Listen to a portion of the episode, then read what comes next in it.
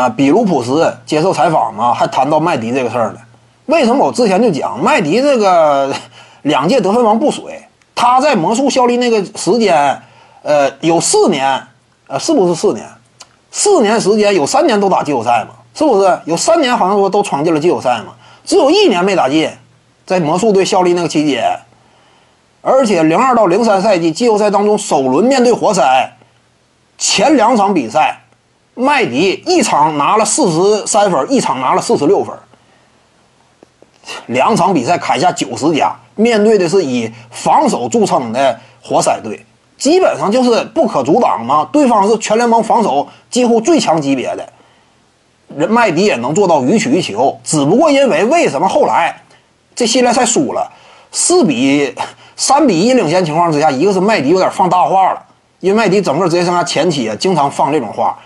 呃，四比三比一领先，麦迪接受采访嘛，呃，我认为这组系列赛已经结束了啊。之后这个某支球队打谁的时候，上来二比零领先，我记得麦迪也说过类似说法。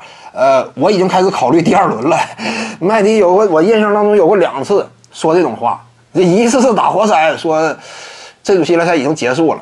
啊，我已经考虑第二轮了，结果对方立刻听到这种话，受刺激了。为什么后来你看勒布朗詹姆斯轻易的季后赛当中他不说这话，韦德后来也不说了，就因为这个教训呢非常惨痛。就二零一一年打小牛嘛，模仿人家咳嗽，这一下这个戳中这个诺维斯基肺管子了，对不对？咳嗽一下，你俩也要这个嘲讽我，我整个一生啊，我遭遭受了多少白眼。你俩这个又又嘲讽我，一下急眼了，这诺维斯基嘛，所以这个你看比卢普斯接受采访也也是嘛，说当时麦迪不可阻挡，上来嘁啦咔嚓就就给我们也是有点打怕了。呃，后来为什么我们崛起了呢？就因为麦迪放放那个话，我们感觉受受到了刺激，受到了挑衅，麦迪完全没有把我们放在眼里。后来就是进一步的，包括夹击啊各个方面全都上了，就是赌你这点。而且当时的魔术队呢，除了麦迪以外，没有第二个可靠的得分手，这就属于什么单核球队，又不以防守见长。这种队伍在季后赛当中，一旦核心箭头被对方充分针对，有时候就容易玩不转嘛。所以麦迪后期就是怎么讲，靠着自己不行了，捂不住天了嘛，这被拿下了，也是挺遗憾。麦迪当时。